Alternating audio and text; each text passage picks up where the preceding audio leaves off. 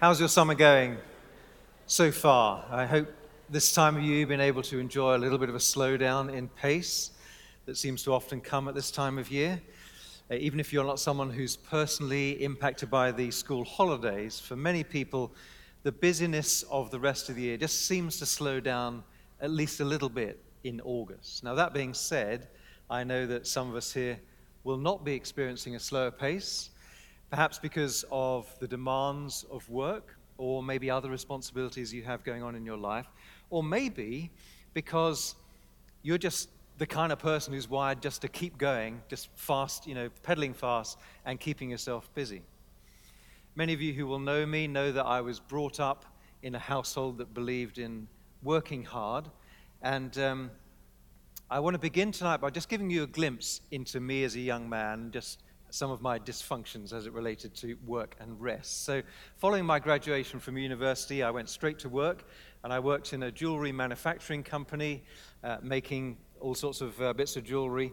And I worked long days, and I joined that company the day they got back. They got back from the two week annual holiday. It was just 14 days holiday in the year.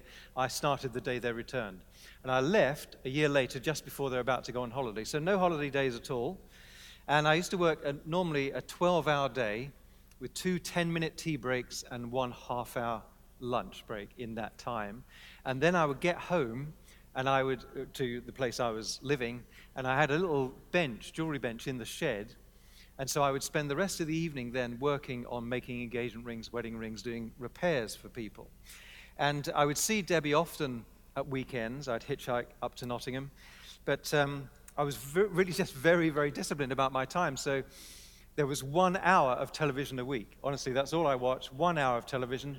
It was Thursday. We're talking about 1982. So some of you weren't alive then, but some of you were. And you remember what was on on a Thursday night at 7 p.m.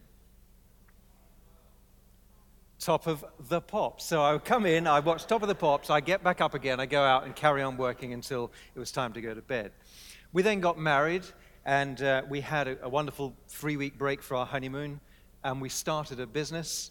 And we had no holiday then for the next three and a half years. We spent plenty of time taking off work, but we would always be going to a vineyard conference or another conference or being on a team in some other part of the country or the world, uh, teaching churches uh, about ministry and so on. So we had a jewelry shop, and I had a bench in the shop, and I used to make jewelry for clients. Debbie managed the shop, and we were open six days a week. And during busy seasons like Christmas, because being open means money, we would sometimes stay open till past midnight just to catch some of the late trade that might wander up and uh, spend some money in our shop. Now, in three and a half years, I don't recall ever taking a single day off sick. Not, I should point out, because I wasn't ill. I probably was from time to time, but I just simply worked when I was ill. I did have one afternoon off that I remember. I was completely doubled up with stomach pain. I was unable to actually sit upright, and therefore I did take an afternoon off. We went to New Zealand in 1986, and between conferences, we were, had a day in the mountains. It was a day completely clear, and I still have the photograph at home of me sitting on a horse, riding a horse in the New Zealand mountains, and thinking at the time, this is probably the first full day I've taken off in years. Day, a full day when I'd not been working, when I'd not been at a conference, when I'd not been at church. Just simply a day of relaxing. Now, you might say, you idiot. You know, you might well, with good reason, say that. It's by the grace of God that you didn't burn out. You're a workaholic. And I would have said, Well, no, I'm not. A workaholic is addicted to work. I'm not addicted to work. I don't do this to meet some need in myself. I'm just a really responsible sort of person. I might have been being defensive at that time. The following year, we moved to uh, help start the first vineyard in this country, Southwest London Vineyard. And I did two years of training, theological college training, uh, which unfortunately was eight trains a day uh, two hours each way. So four hours commuting. I could save a bit off that time if I was to leave at 6.20 in the morning and get a lift with somebody else to drive. So I would do that many days. And then get back, lead two small groups a week. We started the children's work and we did all sorts of other things. And we had a new baby who shared our room. So every night was broken and disturbed through the night. And I remember being there in lectures asleep, you know, just falling asleep in lectures when I was supposed to be paying attention. And also, I remember one day in the library just looking at my hand and trying to stop it shaking. So I realized I was getting quite close to some sort of physical breakdown if I didn't make some changes. And I was talking to a fellow student about life, and he said, Well, what about the Sabbath? How are you doing with the Sabbath? And I said, You must be joking, Sabbath. I have so much to fit into my life that there is simply no way. If I tried to squeeze into six days what I'm currently doing in seven, it would kill me. And he kind of shrugged and said, Well, you might like to read your Bible. And kind of left it at that. So I was a bit challenged about it. And then as I graduated from there, I started work with John Mumford, who was leading the Southwest London Vineyard. And he immediately challenged me on it. He spotted this in our life and he just said, Look, life's a marathon, not a sprint. And if you're going to be functioning for the long haul, you have to get this sorted out. And since then, I have, with almost without exception, taken a full day off each week um, and my full holiday allowance, give or take a few days. Because I realized that I was breaking the fourth commandment and I was actually living in disobedience to what the scriptures teach. And I realized God gave us the Sabbath because He cares for us. If we neglect rest, we're risking potential burnout. And it just occurs to me, you know, when God talks about tithing, giving 10% of your income, he, with it comes a promise that the 90% will stretch at least as far as the 100% used to in our own strength. Same with time. If we'll do it in six days, we will get more done than we would otherwise in seven. So let's talk about the Sabbath. Some of you don't know what that word is because you've not been knocking around Christian circles very long. But this is what it says in the Old Testament here Exodus 20. God is giving Moses the Ten Commandments. Observe the Sabbath and keep it holy. You have six days in which to do your work, but the seventh day is a day of rest dedicated to me. On that day, no one is to work. And it goes on to expand on that. And in my large print Bible here, it expands over an entire half page. This is the longest of the Ten Commandments. He talks more about the Sabbath than he does about murder or adultery or anything else. And so clearly, it's something which was important to God. It's as if he's saying, I want you to take this seriously. This is not a suggestion. I'm commanding you to take a day off each week. So today, we're going to continue with this series on making room for more and focus tonight on making room for more rest. Now, I speak as someone who hasn't got this completely sorted out. My natural wiring and tendency would be to just keep going. If there's work to be done, just keep working. But it is something that I've been really personally very challenged about over these 30 years. And every year that passes, I seem to get more challenged and more aligned to what God probably intended. So let's firstly look at what Sabbath means. It essentially means day of rest. And uh, God says every seventh day, take a day of rest. Why? Mark 2:27 Jesus said the Sabbath was made to benefit man, not man to benefit the Sabbath. And God's basically saying I'm asking you to do this for your benefit. Every 7 days we need to get physically, emotionally and spiritually recharged because our batteries run down every few days and God as loving Father, is looking after our needs. Although it became the custom for Christians to celebrate the Sabbath on Sunday, coming out of Judaism, where they celebrated the Sabbath on a Saturday, uh, it, they adopted Sunday because it was the day on which Jesus rose again. Nowhere in the Bible does God command us to take Sundays off, uh, or even especially to worship on a Sunday. It just works within the Christian world. In fact, Colossians 2 Verse 16 says, As a Christian, you're no longer tied down by what day you celebrate the Sabbath on. So God doesn't really mind where it is, He just minds that it happens. And so for me and most of the pastors on staff here, Wednesday would be our day off when we would take our Sabbath. And if we don't manage to take it on a Wednesday, ministry, other stuff, engagements gets in the way, we just move it to Thursday or Friday, or we try and take it the following week. Just try as a general rule. It kind of breathes. It's not, we're not under law, we're not rigid about it, but we do make it a priority. Sabbath is not just a day of rest, it's also a holy day. Keep it holy. And holy essentially means set apart, different. keep it different. God says, I want you to set one day a week apart to do something different to what you do the other six days of the week. So on the seventh day, have a change, have a change of pace. How do I do that? Well, first of all, use the Sabbath to rest physically.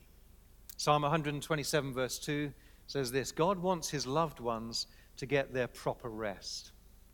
God says, I want you to be rested. Your body needs a rest. And when God created the world, uh, it says that he took six days to create. And whether those are 24 hour periods or whether they're ages and eons really is not that important. But six periods of time to create. And on the seventh day, he rested. He was modeling something, an important principle of life. Every seven days, take one off. And through history, we've seen the negative impact uh, that attempts to overturn and not comply with this principle has had, including things like during the First World War, there was a great war effort, and so there were people were encouraged, factory workers and so on, to work really long days and you know hardly without a break. And it was soon discovered that uh, workers who did this became less productive more prone to costly mistakes, industrial accidents, than those workers who were working more sensible hours. So, even during the most pressurized time in our history, the impact that a lack of rest had on productivity was recognized. There are now more work saving devices than ever before. And you would think, and some decades ago they predicted we would just be living a life of leisure now because we had so many things that saved, you know, time. So it used to be that you know, making bread, you would grind your own flour, then you'd knead all the yeast in, and then you bake it in the oven, which you lit with a coal fire or whatever, and your Aga. And, uh, and now we just like buy a loaf of bread from the supermarket. And all over the place, we have time saving devices, work saving devices. But actually, we don't work probably any less than our predecessors did um, because we just do more. We stuff more into our lives. And the technologies that we now have around us actually designed to save us time actually begin to blur the time between work and rest. So there was a time when we were students, if we wanted to communicate, we arranged, usually by writing a letter. Remember those? When you actually wrote on paper and put in an envelope and a postbox and with a stamp, and then they would write back a few days later. And so communication was obviously slower. You would arrange to make a phone call after 6 p.m., because it was cheaper then, from a public phone box and call another public phone box on the other student campus across you know, another city to actually have a phone call. Now we're available instantly. Someone can direct message us on Facebook, or they can text us, or they can do just about, you know, phone us. Immediately we're available. And many of us are available if you're not careful, 24 hours a day. Some people keep their phone on and on loud just in case all night by their bed. Why do they do that? In case something comes up, so in case someone needs me. Well, if they need you, they'll figure out another way. But, you know, many people, I wonder if I took a show of hands in this room, how many of you, just before you go to bed, have a look at your iPad or your laptop or your phone just, just to check you're up to date with your emails and there's not many showing? Or you wake up first thing in the morning and just have a quick check on social media to see if anyone's liked you or, or emailed you or, or done some other sort of thing. Our bodies are not designed for non stop work. Ecclesiastes 10:15 says only someone too stupid to find his way home would wear himself out with work. So whatever we do in our working life, we're just commanded to stop it one day a week. I recognize it's easier for some than it is for, than it is for others. But there probably are still ways, even if it's hard for you because of your life situation, just to find moments of rest or somehow build this principle into your life. For example, if you are a parent at home, there is seemingly a constant flow of work which demands your attention. So you've just tidied the rooms and you just put the kettle on, before you've even, sat down to have your cup of tea, it looks like a herd of wild animals has rampaged through your house. I know that that is, uh, you know, your experience very often, but as far as you can, I'd encourage you to maybe, you know, during the six days, get as much of that cleaning done as possible. And then on that day, don't do the laundry, don't do whatever else.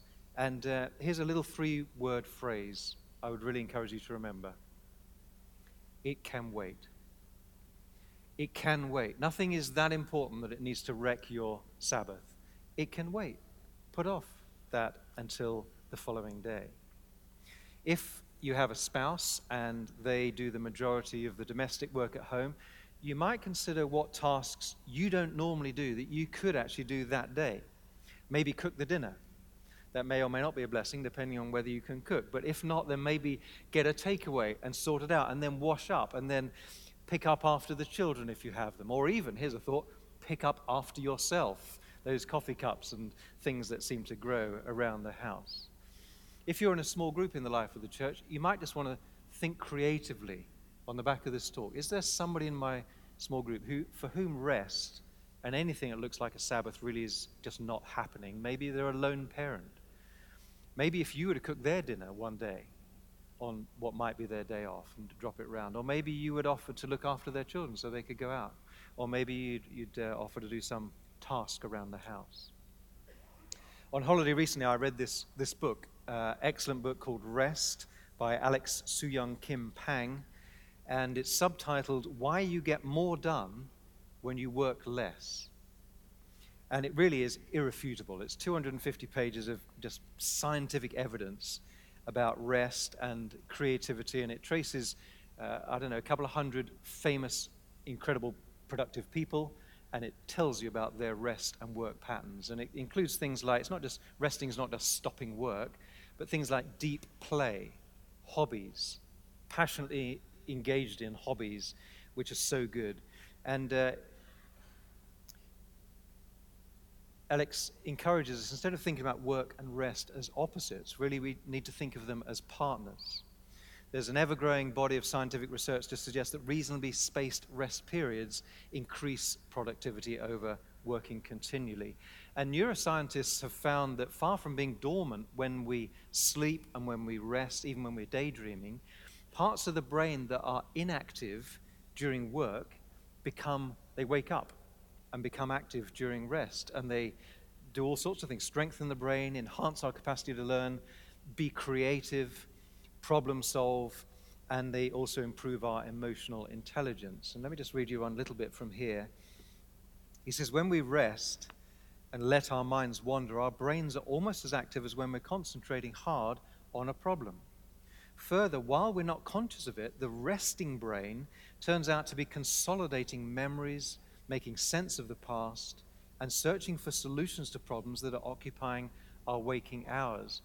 And there are a number of companies around the world, progressive companies uh, in things like uh, creation of computer games or Pixar, I think, probably does this, and all sorts of really progressive companies who have in their communal workspaces not just a row of desks, get back to your desk, but they have space where maybe they've created a beach with some hammocks, pretend palm trees, a view, music, or the sound of the ocean playing, and you're allowed, whenever you want, just to go and lay in a hammock and have a chat with the person in the hammock next to you, or just kind of daydream. And you think, what are you doing? What a waste. I mean, part of the waste of money in spending it on the space and all that kit. And then, you know, we need our guys at the desk. We need them creating, being creative. The reason they do it, of course, is because when you're in a hammock, you think, how am I going to solve this problem? You know, you think at your desk, you know, what are we going to do with it? How do we sit in the hammock? And before you know, you go, that could work.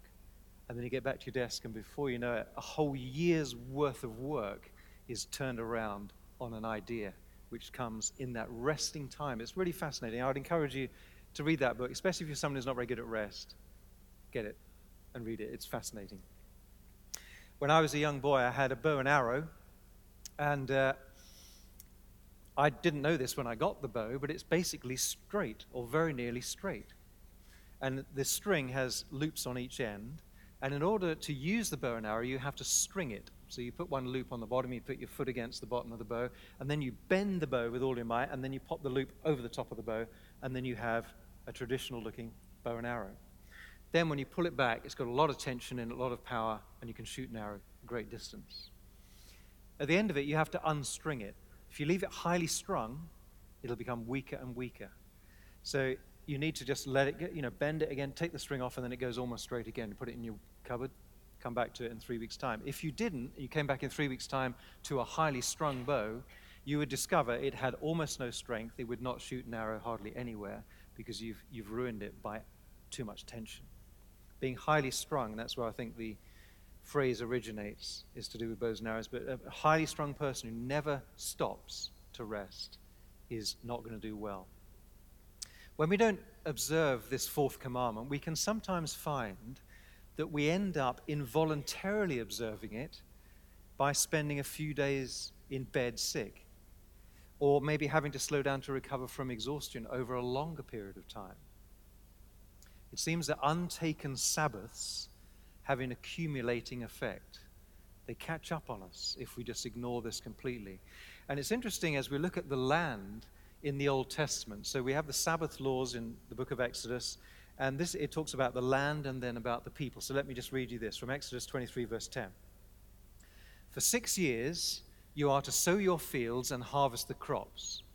But during the seventh year, let the land lie unplowed and unused. Do the same with your vineyard and your olive grove.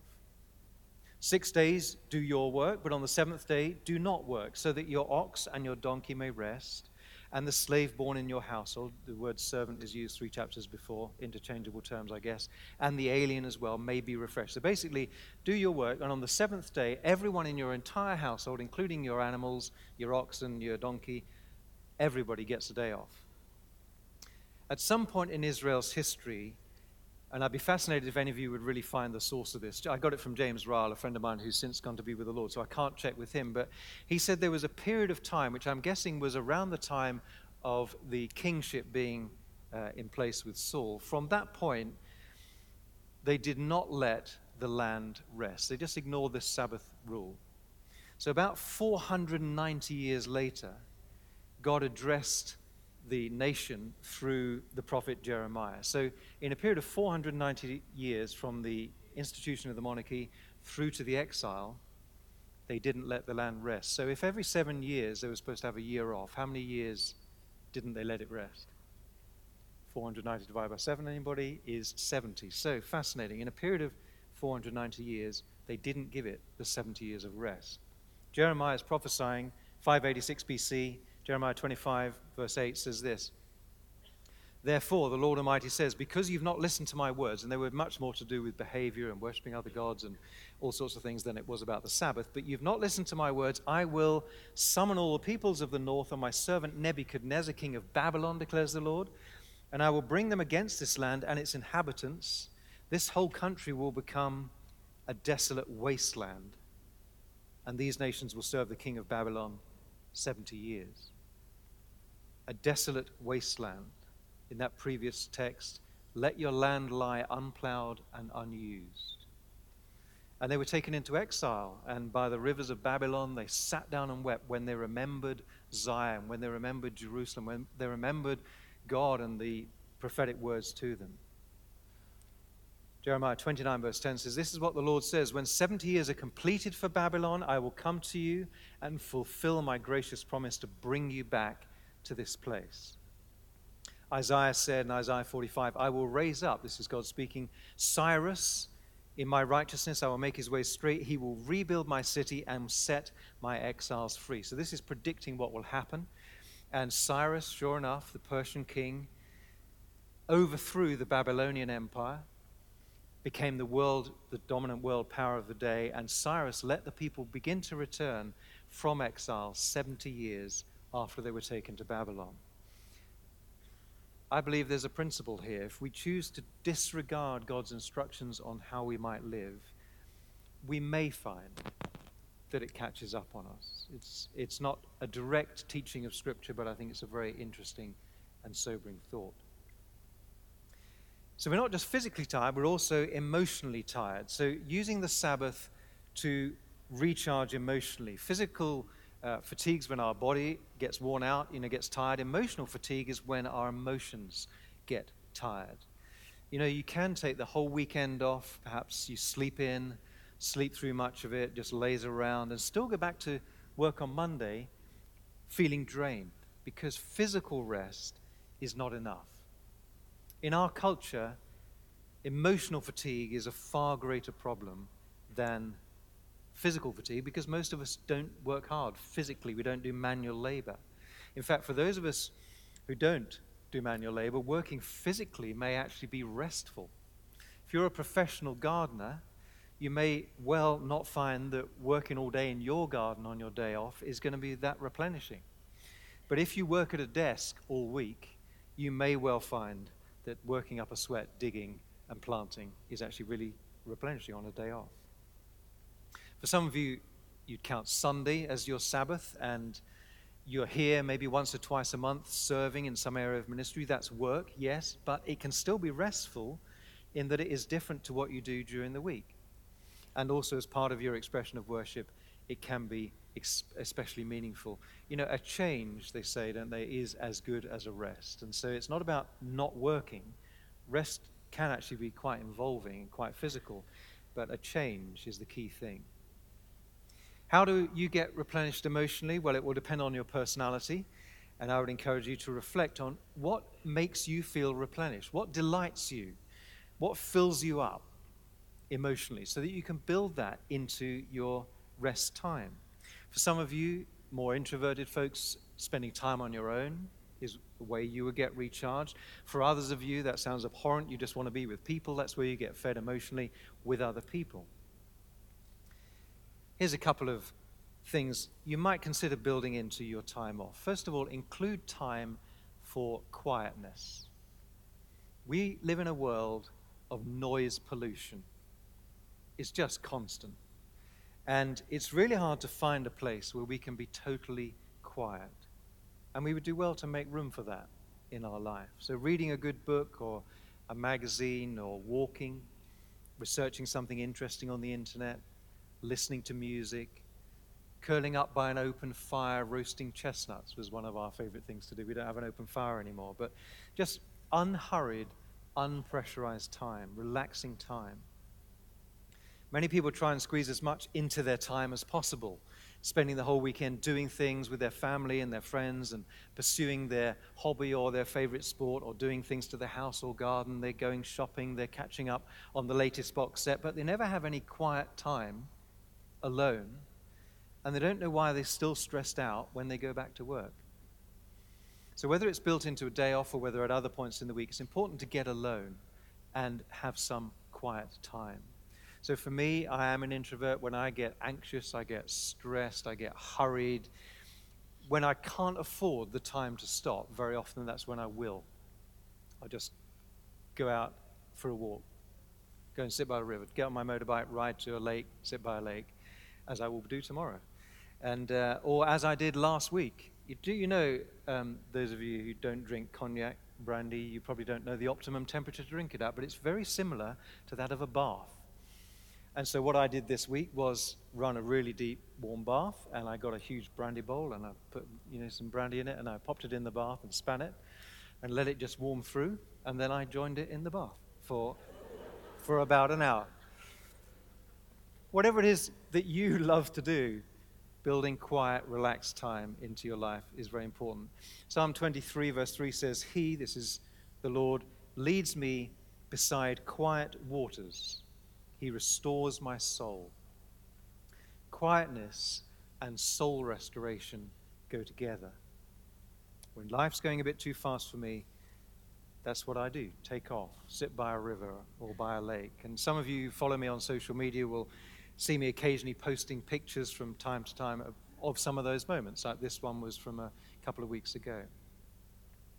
Someone said, You need to come apart. If you don't come apart, you will come apart. Rick Warren talks about a missionary who was on a jungle safari and they've been walking for a few days, you know, just long distance. And this jungle safari guide said we're going to rest today so that our souls can catch up with our bodies. Have you ever felt that way? Hurried, pedaling hard, the pace of life just going and going, and I, need, I just need to stop so my soul can catch up with my body. Part of getting emotionally replenished is to include time for replenishing relationships. So if we have a family, they're our first priority actually to spend time with them. Ecclesiastes 9, verse 9 says this Enjoy life with your wife whom you love. So Only applies if you're a married man, of course. But let me encourage any married men here this evening on your day off, go home, play with your children if you have them, and talk to your wife. Or talk to your kids and play with your wife. Whatever you find the most replenishing. If we have a family, we're entrusted with relationships which need to be invested in. And as we invest in our marriage and our children, you know, those relationships may not at the moment, for some of you, be that replenishing with your spouse or with your children. But there is no doubt that investing in those relationships will enhance them. They will be more replenishing as a result of paying attention to them. We're very blessed. We have both our lads and their wives and my grandson living here in Nottingham. And often on a day off, it's a highlight for us to spend the evening probably, uh, you know, barbecuing with them or getting a takeaway or something like that. We also need time with friends. Now, friends in the church, friends outside the church. And uh, Sunday is often a great time for spending time with friends, obviously within the church. Uh, Hebrews 10:25 says, "Let's not give up the habit of meeting together. Instead, let's encourage one another." You know, it is tough sometimes being a, a believer out there in the world. We need each other. We need encouragement and to uplift each other when we're down and to inspire and challenge each other. And, and being here on a Sunday as a regular thing is really, really helpful. You know, nobody leaves, walks out of a gym regretting that they went.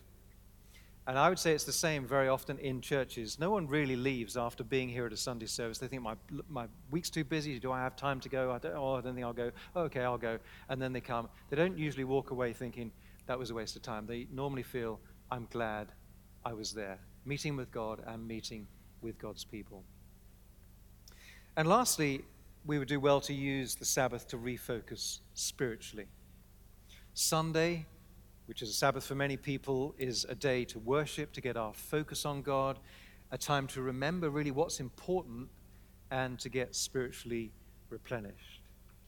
Many people use Sunday to take care of their physical rest and their emotional replenishment, and so they have recreation, they have relationships, but they ignore their most important need to be spiritually replenished. It's not just about our day off. Of course, we would build that into our whole week. Time spent with God, whether that's chatting to Him, talking through the things that are on our mind and the various things going on in our life. Um, and get, getting centered again in God. And Sunday is a great time to do that, especially. This world can place great demands on us. And it's very easy to define ourselves by those things that we do which keep us busy, whether that's our job or our parenting or other caring responsibilities or something else. But as we heard from Dave Ellis two weeks ago, our identity is first of all as a child of God. So as we use our day off to slow down and to refocus spiritually, we can also remind ourselves that before any of those other demands are placed on us, we are God's loved, beloved sons and daughters. A couple of weeks ago, I replaced my 20 year old motorcycle with one which is just three years old, and I'm extremely excited because I'm going to the Lake District on it tomorrow. And uh, with it, I received this little red book. This is called the Owner's Manual, and it's a very important little book. It has 270 pages.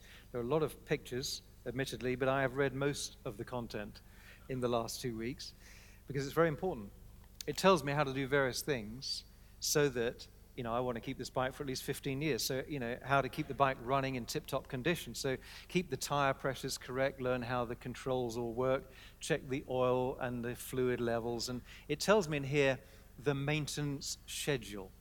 So, if I do certain things at certain times, my bike will last me a long time. I need to change the oil every single year top up the fluids, replace the air filter in due time, and so on. This is written by the manufacturer, it's written by Ducati, who designed the bike, who knows everything uh, about how to enable it to run at peak performance for the duration of its life. Now, the owner's manual for our lives, see the similarity, is the Bible. That is written by the manufacturer, the one who designed us, who knows everything about how to enable us to run at peak performance for the duration of our lives. And God says the maintenance schedule involves rest, it involves a Sabbath, it involves every seventh day taking a day off to get rest physically, replenished emotionally, and recharged spiritually. So it's not just the fourth commandment, you know, in this list of do's and don'ts. I've got to do this, I'm not allowed to do this, like it's some chore. They're all in there for a flourishing life. If any of us would begin to obey the Ten Commandments on a regular basis, our relationships will be enhanced, society would just be completely transformed. It's the best for us and for human flourishing. This commandment and this talk is not intended to make anyone feel guilty about not taking a day off, but really the truth is that God is clever. He understands us, He knows how we function, He made us, and He knows that if we keep that commandment, we will be far more effective and we will last longer than any other way. And we benefit physically, emotionally, and spiritually. So I want to challenge some of you who don't take this seriously to think about it. Think about taking this commandment seriously. We're not, uh, not under law to observe exact days. The Lord doesn't seem to mind us reshuffling our schedules. And as I say, this breathes. It's not about, you know, alarm clock goes off and you've got to do this exactly every once in seven. But roughly speaking, build that, I would encourage you, into your life. And if you're doing too much to take a day off, as I said at the beginning, when I, that person challenged me first of all, it's like, you must be joking. I couldn't fit it into six days. Then it's worth considering this. For each of us, there are good works which God created in advance for us to do.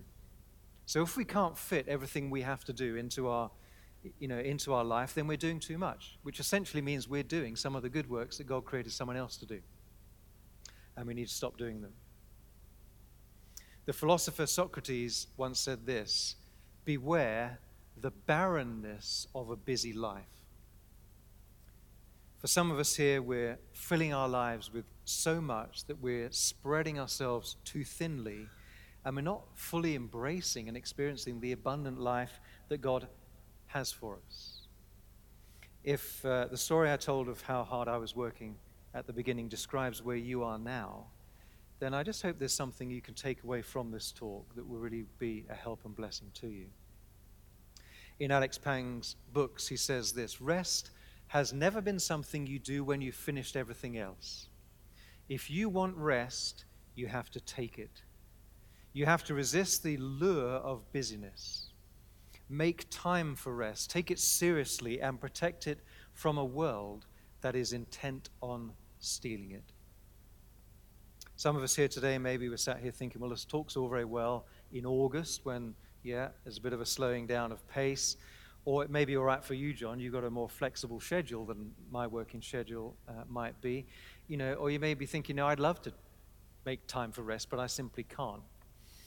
Well, it's true, life is stressful, but there are things I believe that God will enable every one of us to put in place in order to begin to fulfill this, to help us. And one skill or tool that I had to learn, because uh, I was rubbish at it, was a little bit of time management.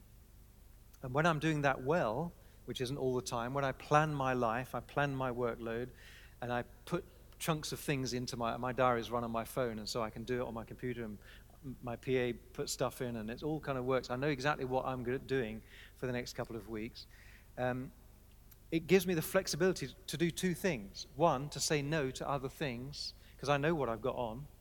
And so I can say, you know, I can't do that because, you know, it's not going to fit. And the other thing is that I can be flexible. Because I know what I'm planning, it's not just a never ending to do list and I'm under pressure all the time. I know what I'm doing. And so if someone needs me, I can just go and be with someone you know, in their hour of need. Or if something fun comes up, you know, someone calls up and says, Hey, I've got a spare ticket to the British Grand Prix. Are you free on Saturday? I don't have to say, Oh my goodness, I've got to prepare my sermon before Sunday. Sorry, I can't come. Forget it. If any of you ever get the tickets, you know, for the British Grand Prix, you know where I am and you know that I'll be probably available. When I'm not doing well on time management, I do find sometimes that the pressure of life can become overwhelming.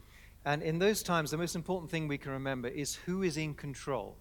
First of all, we have a place of control. We have decision making power in our own life to a great extent, not to a full extent, I admit, in some cases. But the Bible is full of reminders be still. Be still and know that I am God. God says. Be still and wait for the Lord. You don't have to fret and stress and be anxious about trying to make this thing happen. Wait for the Lord. He'll pave the way, He can change things. Be still, even in the most stressful times. And God comments on that in Exodus 34 21. On the seventh day you shall rest, even during the plowing season and harvest, you must rest. So that means don't work on the Sabbath, even during the busiest seasons of your life, though the seeds may be planted later than you'd hoped, or the harvest may get rained on, it may mess with your plans. We can learn to rest even in the most hectic and stressful times because as we seek to live life the way God designed us to live it, we can be confident that He will look after us. So the Sabbath was made for us, not us for the Sabbath. I would encourage you to take a day off each week, which is set apart, is different to the other six days. A day to get rested physically, get replenished emotionally, and refreshed spiritually.